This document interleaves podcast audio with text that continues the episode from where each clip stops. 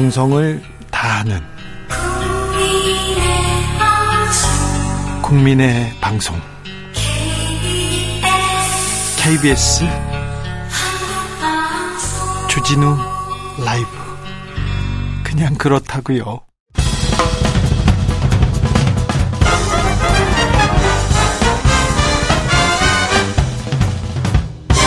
훅 인터뷰 모두를 위한 모두를 향한 모두의 궁금증 훅 인터뷰 김용에 이어 정진상 당 대표실 정무조정실장까지 구속됐습니다. 이제 이재명 대표를 향해서 검찰의 칼이 이렇게 다가온다.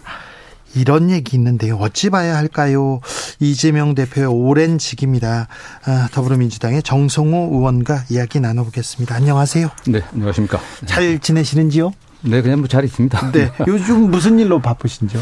주로 뭐 그 예산 심사 기간이기 때문에 네. 국방위에 제가 관심 있는 예산들, 네. 또 지역구 관련 예산들 좀 잘 진행되게 좀 잘 뭐 체크하고 있습니다. 네. 어, 김용 정진상 구속됐습니다. 네네. 이제 이재명 대표 남았다 이런 얘기들 나오는데요. 이 검찰 수사 상황 어떻게 보고 계신지요? 그 정진상 실장 그, 그 구속영장 청구에 예. 청구서를 보면은 정진상과 이재명이 정치 공동체다라고 네. 규정해 놨습니다. 그렇습니다. 정치 뭐 공동체란 말이 나왔어요. 네, 저는 뭐 검사들이 그런 용어를 쓸 수 있는 건지 네. 상당히 의문입니다. 저도 뭐 오랫동안 법조에서 했던 사람인데 네. 이런 식으로 아, 어쨌든 입건되지 않은 이재명 당 대표를 갖다 그 공, 어쨌든 정진상이라고 하는 네. 혐의를 받고 있는 사람과 공동체다. 이건 결국 나중에 정진상과 이재명을 갖다 소위 말하는 공모 공동정범으로 네. 공범으로 네. 몰고 가려고 하는 뭐 그걸 그런 의도를 갖다 분명히 밝힌 거죠. 의도는 네. 분명히 밝혔는데 네, 네, 네. 정진상이 이재명 대표의 오른팔이다 최측근이다 이건 맞잖아요. 그건 맞죠, 네. 예. 예. 그런데 아, 네. 아 그러면 그러면 뭐 정성으로는 뭐 이재명의 겁니까 사실요? 그렇죠. 예? 저는 뭐, 아, 뭐 자장이다 뭐 멘토다 얘기를 하고 있는데 그렇죠. 예, 정치 공동체라고 하는 게 어떤 정치적 목적을 갖다 예, 함께 추구하는 사람들 그런 걸 정치 공동체라고 한다면 민주당 국회의원이 다 정치 공동체입니다. 네. 정성도 정치 공동체고 네. 그렇게 규정했다 그렇게 비법률적인 용어로 써 규정하고 있고 근데 원래 대장동 비리 아니었습니까? 예. 대장동 비리를 이재명 대선 자금 사건이다 이런 식으로 지금 끌고 가고 있는 거그 사실이라든가 네. 또 하나 저는 뭐 역대 많은 정치 사건들 관련해서 수사 상황 볼 때 이런 식으로 수사 상황이 예. 수사 정보가 네. 그대로 생중계되는 경우는 좀 보지 못했어요. 계속 나오고 네. 있습니다. 예, 그렇습니다. 네. 이게 뭡니까? 자신감이 없기 때문에 그런 거예요, 사실요. 그럼 결정적 증거가 없으니까 아, 이재명 당대표에 대한 결정적 증거가 없기 때문에 미리 네. 어떤 그 정진상의 공범이라고 하는 프레임을 세워갖고 네. 유죄의 어떤 편견을 예, 갖게 만들기 위한 어떤 전술이다 이렇게 생각하고 있습니다. 아, 네. 지금 수사 내용이 계속 지금 보도가 되는 것은 오히려 자신감이 없고 증거가 네. 명확하지 않아서 그렇기 때문에 법원이나 일반 국민들에게 이재명 유죄다라고 하는 예, 그런 편견을 심어주기 위한 방법이죠. 네, 알겠습니다. 정진상 실장에 대한 구속영장은 발부됐습니다. 범죄 혐의가 소명된다 이렇게 적시된 것으로 보이는데 네네. 예, 예. 그러면 정진상 실장은 일단 문제가 있는 것으로 보입니다. 뭐 소명된 거죠. 증명된 건 아닙니다. 네. 일단 네. 아직은요. 네, 예. 어, 남욱 변호사가 석방 첫날부터 계속해서 이재명 대표를 향해서 폭로전을 이어갑니다. 천화동인 1호 지분 이재명 성남시장 지분이라는 걸 알고 있었다. 성남시장 이라고 안 했고요. 당시 성남시장 실, 성남시장 측근, 측 이렇게 얘기합니다. 그리고 어, 최소 4억 원이 선거 자금으로 이렇게 전달됐다 이런 얘기가 계속 나오는데요. 어, 어찌 들으셨습니까? 아니 그 남욱 변호사가 미국에 가 있다가 네, 들어오면서 뭐라고 했습니까? 이재명 지사에게 12년 동안 try 해봤는데 네. 씨알도 먹히지 않았다. 이재명은 그 내 사업권 뺏어간 사람 아니냐 예. 이런 식으로 얘기했습니다. 네. 그 당시하고 지금하고 상황이 달라진 게 예. 예 정권이 바뀌었고 네. 예, 그 다음에 본인이 예, 또 구속되었다가 석방됐다는 거. 뭐그 차이 아니겠습니까? 네. 저는 그런 의미에서 어, 그 다음에 남욱 변호 남욱 씨가 변호사입니다. 사실은 네. 본인이 위증의 책임을 지지 않기 위해서 이재명도 아니고 이재명 시장실 이재명 시장시대 당시 몇 명이라고 말했습니까? 경기도 같은 경우 굉장히 한 10명 이상입니다. 네. 성남시장 때도 한 7, 8명 정도 있었고 이재명 시장실, 이재명 측. 그게 무슨 말입니까 도대체 그게?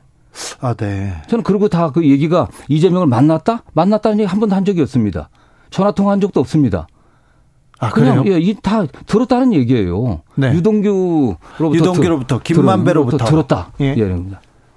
그렇죠. 예. 이 얘기를 어떻게 믿겠습니까, 사실은요. 음, 네. 그럼 뭐 예, 구속 예, 연장하지 않았지 않습니까? 구속 기간 연장하지 않으면서 네. 뭐 그런 걸 조건으로 해 갖고 아 본인이 예, 내가 어 가장 최근에 내 대신 뭐 징역 살 사람 있냐 예. 뭐 그런 얘기했다고 저 어디 그렇죠. 뉴스에 잠깐 본 것 같은데 네. 그렇습니다 사실은 네. 본인이 더 엄중한 처벌 받지 않기 위해서 또 추가 수사를 안 받기 위해서 뭔가 거래가 있지 않았냐 이렇게 의심하는 게 합리적이지 않겠습니까? 그게? 네.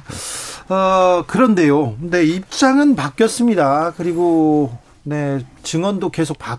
바뀌고 있는데 어쨌거나 이 선거 자금 2014년 지방선거 무렵에 최소 4억 원이 이 시장 측에 측에 전달됐다 이렇게 얘기를 하면 이거는 선거 자금 얘긴데요. 이 부분 그렇게 들었다는 거 아니겠습니까? 네. 본인이 전달한 게 아니라 네. 직접 이재명 측근이나 이재명이 전했다는 게 아니라 누구에게 줬다는데 그게 선거 자금으로 전달됐다고 들은 거 아니겠습니까? 예. 네네. 예.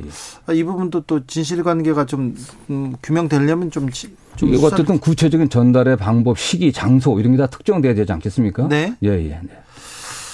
네.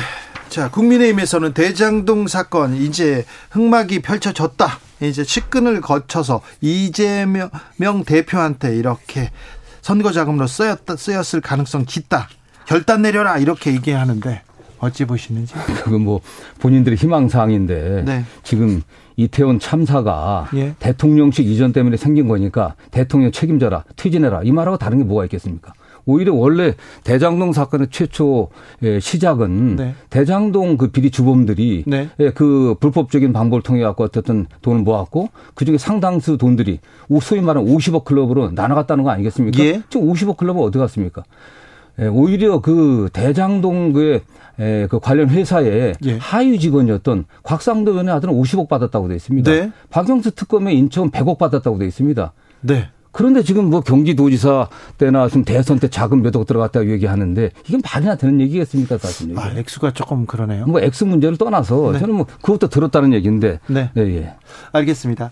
어, 당 내에서 민주당 내에서 정진상 음, 실장 구속 이후에는 어느 정도 당에 부담되는 거를 우려한 목소리도 좀 나옵니다. 조홍천 의원, 박용진 의원 등 여러 목소리 나오는데 최소한 유감 정도는 표시해야 되는 거 아니냐 이런 주장에 대해서 어떻게 생각하세요? 저는 뭐 이 대표가 몇번그 유감을 좀 표시한 것으로 좀 알고 기억하고 있고요. 예. 그 다음에 지금 어쨌든 이게 정치 보복성 정치 수사다 또 네. 짜맞추기식 수사다라고 저희가 규정 짓고 있고 무죄를 네. 다투는 상황 아니겠습니까? 네.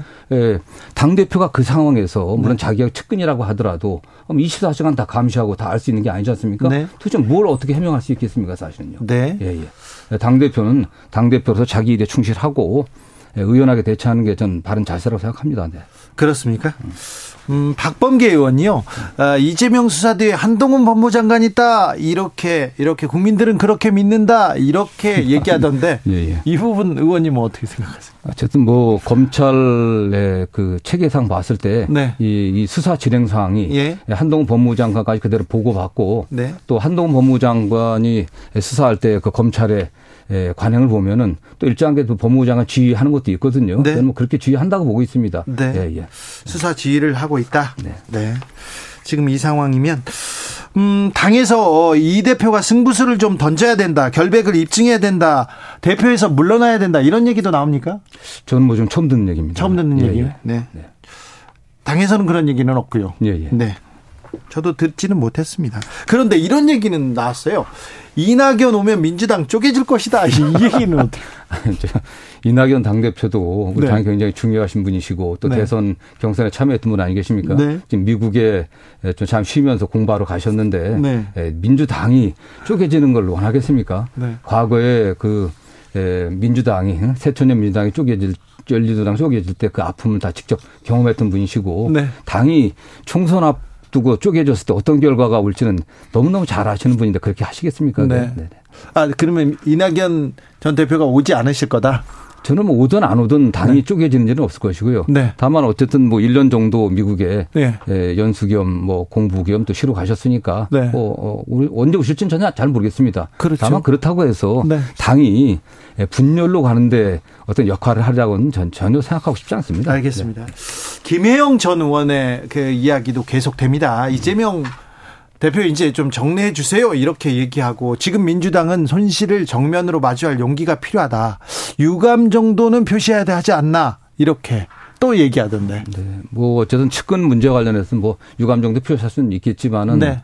어, 지금 김영 의원이 말하는 게 구체적으로 당 대표가 어떻게 하라는 건지 잘 좀 이해가 되지 않습니다. 네. 어떤 에, 행동을 취하길 바라는 건지 알고 저 이해가 잘 안 되고 뭐 김영 의원 뭐 개인 의견 아니겠습니까 그게 또 뭐 부산의 지역 정서도 있고 네. 네 알겠습니다. 근데 정진상 실장하고 김용 부원장 이거 민주당 사람이지 않습니까? 네, 네 그렇죠. 근데 어쨌거나 구속영장이 나와서 구속됐고요. 네. 이분들은 거취를 어떻게 해야 됩니까? 저는 뭐 당직자니까 네. 그 당직 사퇴하고 예. 하는 게 뭐 바람직하지 않나 는 생각을 합니다. 다만 이건 모두가 강요할 수 있는 부분은 아니지만 에, 저는 뭐 그분들의 어떤 변호인도 있기 때문에 좀 의사를 확인해 갖고 예. 자연스럽게 그렇게 되지 않겠나 생각하고 있습니다. 네. 네. 뭐 대법 확정되기 전에 뭐 본인들이 어떤 거취를 아, 저는 뭐 그때까지 갈 필요 있겠습니까 이게 어쨌든 상식적으로 생각해 갖고 네. 당 정무직 당직자인데 네. 당직을 좀 수행할 수 없는 상황이잖아요. 네. 아, 그렇다고 하면 자연스럽게 이렇게 사퇴하는 게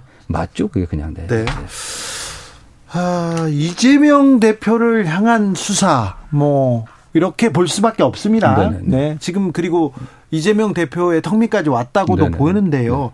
네. 어, 법조인이시고요. 또 오래된 친구이시고 의원님께서는 이 사안 어떻게 보고 있습니까? 지금 상황을. 저는 뭐 제가 1987년도에 네. 이재명 에 지금 당 대표를 사법 연수원생일 때 만났고 네. 저는 그 후에 한 40여 년간 35년 이상 이 대표를 지켜봤지만은 정말 그 정의감이 투철하고 예. 또 부패 또 비리에 대해서 확고한 나름대로 원칙을 갖고 있는 사람입니다. 그렇기 네. 때문에 성남시장일 때도 어? 부패 지역 청렴 천국이라고 어? 써붙여 갖고 계속 강조했었고 네. 그 측근들에게도 저도 얘기를 했습니다. 저도 네. 절대 대선 과정에서 근전 문제 같은 게 발생하게 되면은 비밀 없으니까 아, 어떠한 것도 그 용납되지 않고 용서받을 수 없을 거다라는 얘기를 했고요. 저는 예. 뭐이 사건 관련해 갖고 지금까지 지금 3월 9일날 대통령 선거 이후에 검찰이 바로 바뀌어갖고 예. 5월 10일 취임하지 않았습니까? 네. 지금 벌써 몇 달을 수사했습니까? 이재명 대표가 돈 불법적인 자금을 받았다는 증거가 나와서 검찰이 지금까지 가만히 있었겠습니까? 무려 220군데가 넘는 224군데인가요? 그걸 압수수색해왔습니다, 사실은. 지금도 계속 털고 있습니다. 그런 나오지 않고 있어요. 그러니까 지금 와서는 결국 직접적인 금전 수수가 아닌 뭐 정책 판단에 해당하는 그런 문제를 갖고 업무상 배임으로 기소를 하니 많으니 이런 얘기 나오는 거 아니겠습니까? 네. 그러니까 대선은 뭐 대선의 경선 과정이나 대선 과정에 제가 직접 예, 참여해갖고 예. 전체적인 상황을 제가 보고 또 지휘하지 않았습니까? 네. 그런 거 없었거든요, 사실. 그래요. 예, 예. 대선 때 아주 투명했고 깨끗했습니까? 투명하겠습니다. 네. 그렇습니까? 예, 예, 예. 이재명 그러면 대표가 어, 검찰에 검찰에 에, 뭐 사법적 판단을 받다든가 네. 검찰 검찰은 근데 계속해서 물러서지 않을 것 같습니다. 검찰은 뭐 소환도 할 것 같고요. 네, 그렇겠죠. 네. 네. 네. 그러면 어떻게 됩니까? 아, 저는 뭐 이재명 당대표가 굉장히 뛰어난 변호사입니다. 또 어쨌든 정치인이고 네. 만약 검찰에 소환 요구를 한다고 하면 그 당시 당에 예, 정치보복 뭐 대책위가 있으니까 대책위가 의논해서 뭐 합리적으로 결정하지 않겠나 뭐 그렇게 생각하고요. 지금 그 예단해 갖고 제가 뭐라고 얘기하기는 좀 어려운 것 같습니다. 네. 만약에 뭐 소환 조사를 하는데 응하지 않고 뭐 그럼 체포 동의안 뭐 거기까지 가고 그럴까요? 전 검찰이 어차피 이재명 당 대표가 출석한다고 한들 네. 뭐 검찰이 요구하는 그런 답변을 할 수 있겠습니까? 저는 다만 그 별로 의미가 없다고 생각하고요. 예. 어쨌든 대한민국의 형사사법 체계는 지금 공판 중심주의 아니겠습니까? 네. 좀 검찰이 저 주변 증거들 정리해 갖고 네. 법원에 그냥 기소한 법원에서 시비를 가리는 게 그게 올바른 방법이라고 생각합니다. 네. 아무튼 그럼 검찰이 수사하고 소환 요구하면 이재명 대표는 응할까요? 어, 저는 뭐 그때 판단에 대한 문제인데 예, 어쨌든 뭐 국회 상황이라든가 당의 안팎의 여러 의견을 들어서 뭐 소환에 응할 수도 있고 네. 아니면 응해도 어차피 무기권을 행사할 수도 있는 거고 네. 아니면 뭐 답변할 수도 있겠지만 검찰이 요구하는 답변이 나올 리는 없겠죠. 예, 예. 그 의도에 따라갈 수는 없는 거니까. 그러면 네네. 네. 재판을 받으면 된다. 네네. 네. 재판에서 무죄를 입증하면 된다. 네네. 예. 별로 걱정하지 않습니까? 무죄를 입증하는 게 아니라 검찰이 유죄를 입증해야 되죠. 네네. 저는 뭐 지금 봐서는 검찰이 과연 이재명 대표에 대한 어떤 직접적 증거가 있는지는 의심 할 수밖에 없고요. 예. 다만 검찰이 전 대선 자금에 관련해 갖고 기소할 수 있었는지 저는 굉장히 회의적입니다. 아, 그러나 할 수 있는 것은 대장동 사건 관련해 갖고 예. 업무상 배임. 배임이요. 예. 그런 건 뭐 어쨌든 그 물증의 관계 정책적 판단의 문제이기 때문에 그 정책 판단이 배임에 해당한다. 이렇게 기소할 수 있겠죠. 그 대장동 배임죄는 기소할 가능성이 매우 높다고 법조계 주변에서 얘기하는데 예, 예. 거기에 대해서도 저는 뭐 저도 변호 법조에서 오랫동안 일을 했고 네. 많은 그 주변의 전문가들 보면은 그러한 정책적 판단에 대해서 과연 유죄를 낼 수 있는 건지 예? 저는 되게 회의적입니다. 저는 검찰이 예, 더구나 법원에서 그 부분에 관련해 그런 식으로 한다고 하면 지방자치단체장이라든가 광역단체장들 정부의 어떤 결정권자들이 하는 것도 다 나중에 그게 배임죄에 의율될 수가 있습니다. 아무도 일을 못할 거예요, 이건요. 네. 만약입니다. 네. 만약에 체포영장을 청구한다. 네. 그러면 어떻게 대응하실? 근데 뭐그 가정을 전제로 갖고 얘기하기는 적절치 않은 것 같고요. 그래도 그래도요. 네. 네. 저는 모르겠습니다. 법조인으로. 법조인으로서 저는 체포영장이 나오지 않게 네. 상황 그 검찰과 협의해 갖고 예. 예. 출석 여부를 조율 해야겠죠. 네. 알겠습니다. 아니 뭐 서면 조사도 가능한 거니까요. 네, 네. 뭐아 이재명 대표 측은 검찰의 그 요, 검찰의 뭐 수사에 잘 응할 요구가 뭐 응할 용의가 있다 이렇게 있습니다. 네. 네. 아 그렇군요. 그래서 뭐 체포영장까지는 가지 않을 것이다. 네. 알겠습니다. 음. 다른 얘기도 좀 여쭤볼게요. 네네. 12구 참사, 네네. 이태원 참사 네. 지금 벌어진 지 한 달이 다 돼가고 있는데 어, 참사 원인도. 그다음에 책임자 규명도 아무것도 안 되고 있는 것 같습니다. 네. 어찌 이 문제는 정치권에서 풀어야 됩니까? 저는 그러기 위해서 우리 법이 예. 국정조사 및 감사에 관한 법률을 만들어 갖고 예. 국회가 나서 갖고 아, 조사할 수 있게 해주지 않았습니까? 네. 지금 여당에서는 수사한 이후에 본다고 하는데 수사하고 국정조사는 다릅니다. 예. 수사는 책임 있는 자를 처벌하려고 하는 겁니다. 형사법상 필요한 증거, 유죄의 증거들을 확보해 갖고 형사 처벌할 수 있게 만드는 게 수사 아니겠습니까? 네. 그러나 국정조사는 그렇지 않거든요. 이 사건의 전체적인 원인이 뭔지, 거기에 어떠한 시스템 문제가 있는지, 어떠한 사람들이 형사 책임은 아니더라도 네. 행정적인 책임이 어떤 게 있는 건지, 그죠. 이런 것들을 우리가 조사해 봐 국회가 들여다 봐야 되는 거 아니겠습니까? 네. 저는 그래서 여당이 이 문제에 관련해서 이걸 정략적으로 보면서 국정조사 회피하는 건 정말 안 되는 일이라고 생각합니다. 이거. 네. 아, 이런 재난 재난이 반복되지 않도록 네. 제도 개선을 위해서 정치권에서 최선의 정치적 선택을 해야 되는데 네. 아무것도 안 하는 것 같아요. 그렇습니다. 저. 이 국정조사 문제는 여야의 문제, 정략적 문제가 아닙니다, 사실은. 네. 예, 예. 어, 자, 야, 국민의힘에서는 반대하고 있는데 반대하면 민주당이 돌파해서 혼자서라도 아니 야당이 다 손을 잡고 국정조사 합니까? 국회 본회의에서 이제 국정조사 의결을 하면 되거든요. 네. 그러나 여당이 참여하지 않게 되면은 네. 정부가 뭐 증인 출석이라든가 자료 제출 요구에 제대로 응하지 가능성이 없죠. 예, 예. 그게 문제인 거죠, 사실. 아, 그래서 끝까지 여당을 설득 설득하려고 예, 예. 하는 같이. 해야 되죠. 그게. 그래요. 근데 쉽지 않은 것 같습니다. 근데 저는 여당이 정말 네. 이면에서 국정조사에 응하지 않는 것은 희생자라든가 유족들에 대한 도리가 아니라고 생각합니다. 네. 유족들조차도 국정조사 필요하다고 말씀하고 있지 않습니까? 네. 어제 대통령실에서 도어 스태핑 중단하겠다 이렇게 선언했는데요. 어떻게 보셨어요? 저는 뭐 좀 안타깝습니다. 대통령이 지금까지 해오신 말씀이 있지 않습니까? 네.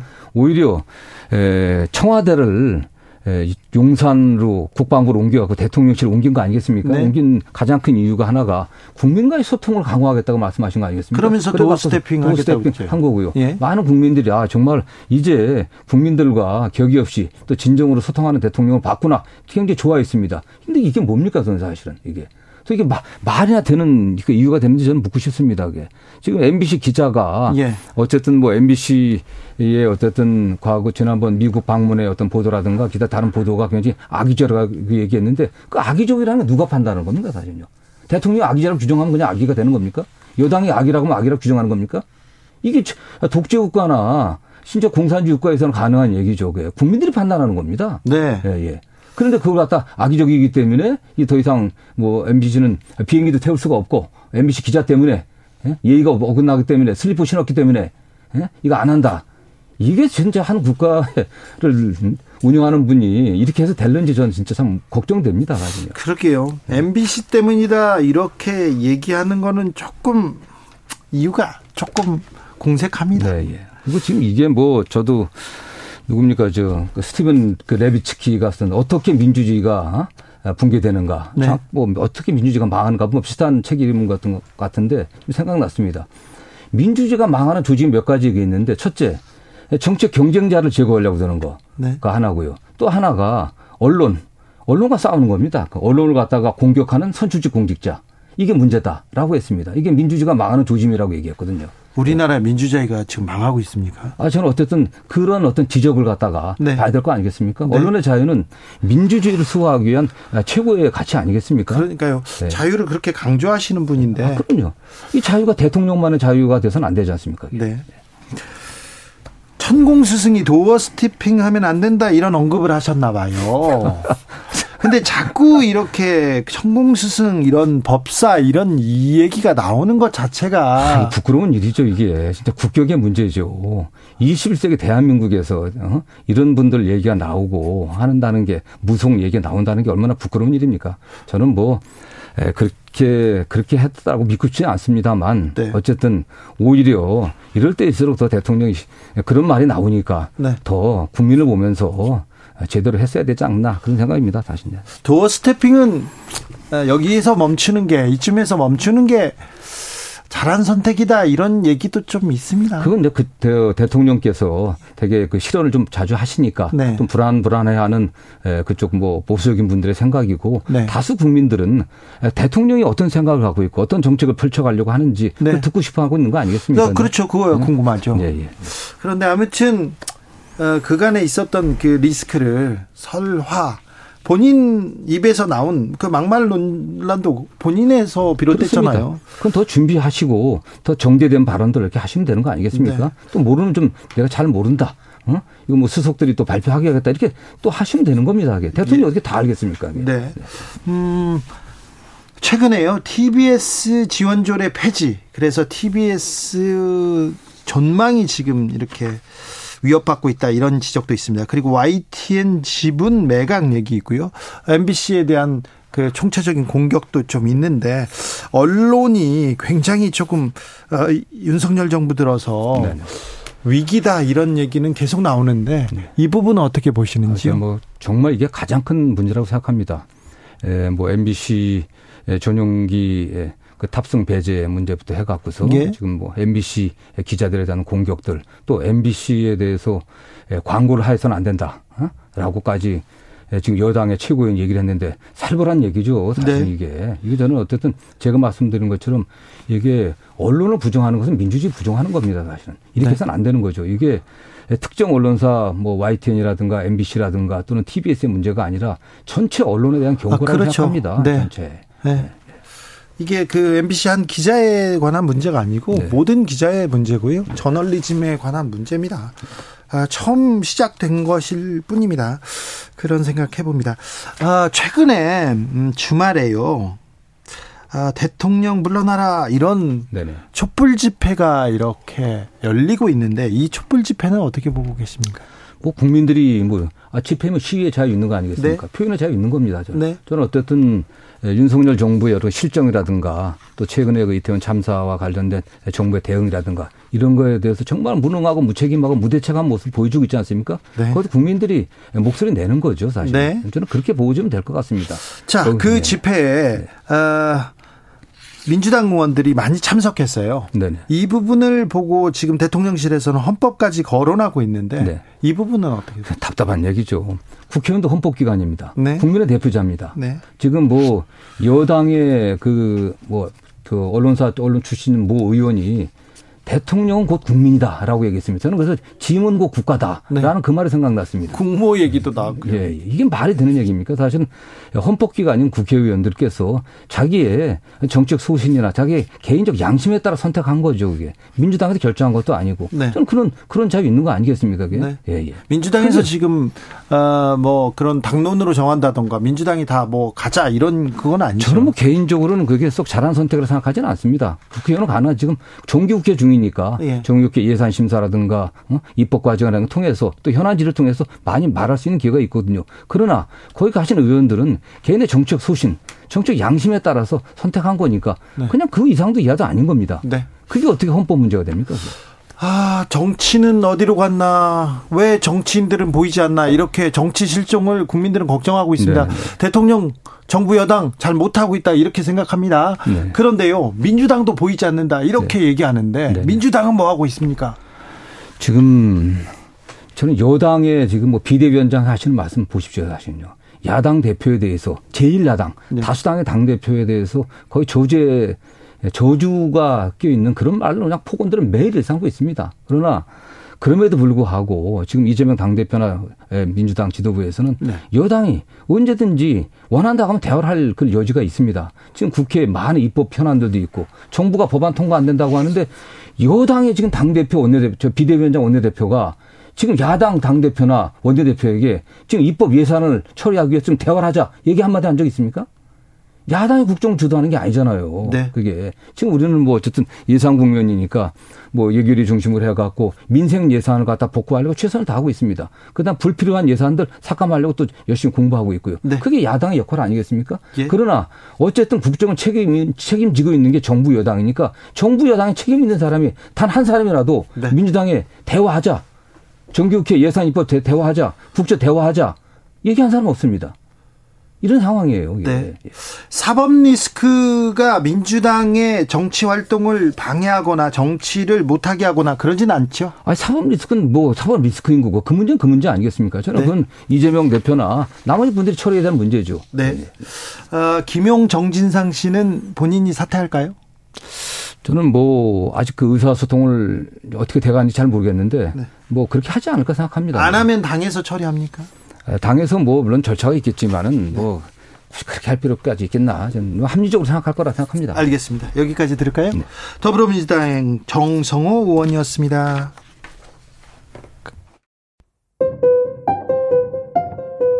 정치 피로, 사건 사고로 인한 피로, 고달픈 일상에서 오는 피로. 오늘 시사하셨습니까? 경험해 보세요. 들은 날과 안 들은 날의 차이. 여러분의 피로를 날려줄 저녁 한 끼 시사. 추진우 라이브